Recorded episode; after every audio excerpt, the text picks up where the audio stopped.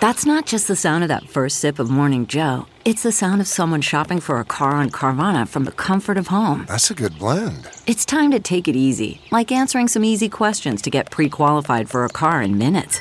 Talk about starting the morning right. Just like customizing your terms so your car fits your budget.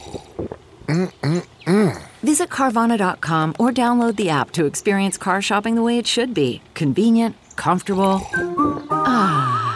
CarMax is putting peace of mind back in car shopping by putting you in the driver's seat to find a ride that's right for you. Because at CarMax, we believe you shouldn't just settle for a car, you should love your car. That's why every car we sell is CarMax certified quality so you can be sure with upfront pricing that's the same for every customer. So don't settle. Find love at first drive and start shopping now at CarMax.com. CarMax, the way car buying should be. Early on, a lot of the people who attended Love in Action did it by choice. Exactly. Yeah. For him, AIDS hit.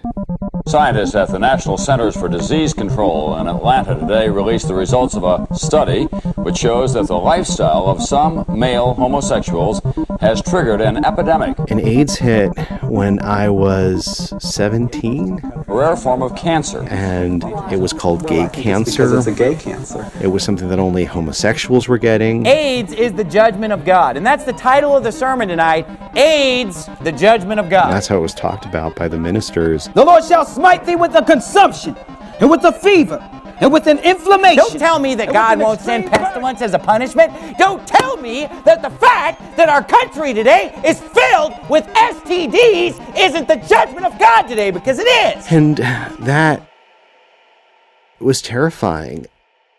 in any case, Love in Action, this place that both Peterson and Garrett ended up at, uh, pitched itself as the solution to their struggles.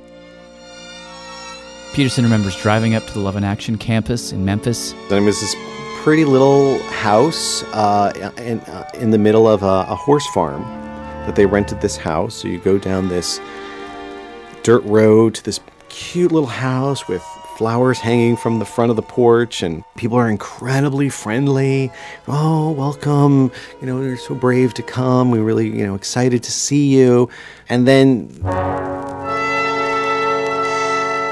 they say, okay, well, you know, first day, one of the participants who's in a higher phase of the program will um, just go through your bags and make sure that you don't have anything that's inappropriate. Empty your pockets. My books were forbidden, like any books that I took with me. They ripped my short story out of my notebook, Do you have any numbers or photos we should be concerned about? Garrett says they went through his wallet. my phone. We'll check it daily and call any number at random, so you best be straight with us on that. They made him sign an NDA saying he'll never reveal what happens inside these walls, And then we were handed this giant handbook, which said on the cover, Welcome, Garrett. and we were told by the staff, you need to memorize everything in it. Like 275 rules. What were some of the rules? Well, Every single page.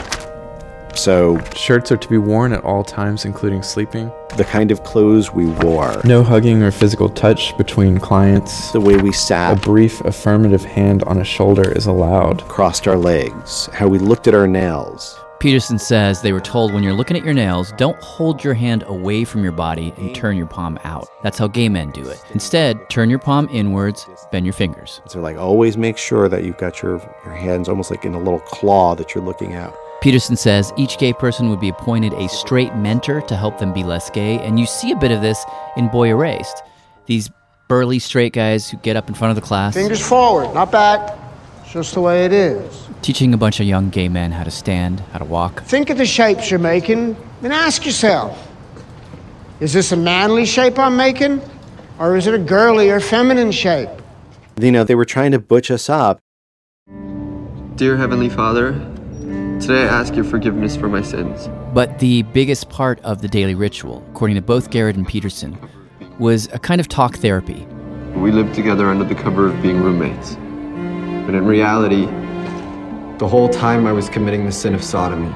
Participants were encouraged to confess their most shameful homosexual experiences in graphic detail. That I was seduced into a life of sin by all sorts of sinful people. Unerased. a podcast series that will restore the deleted history of conversion therapy in America. From Focus Features, Stitcher, and Limina House, find Unerased in your podcast app and subscribe so you don't miss an episode.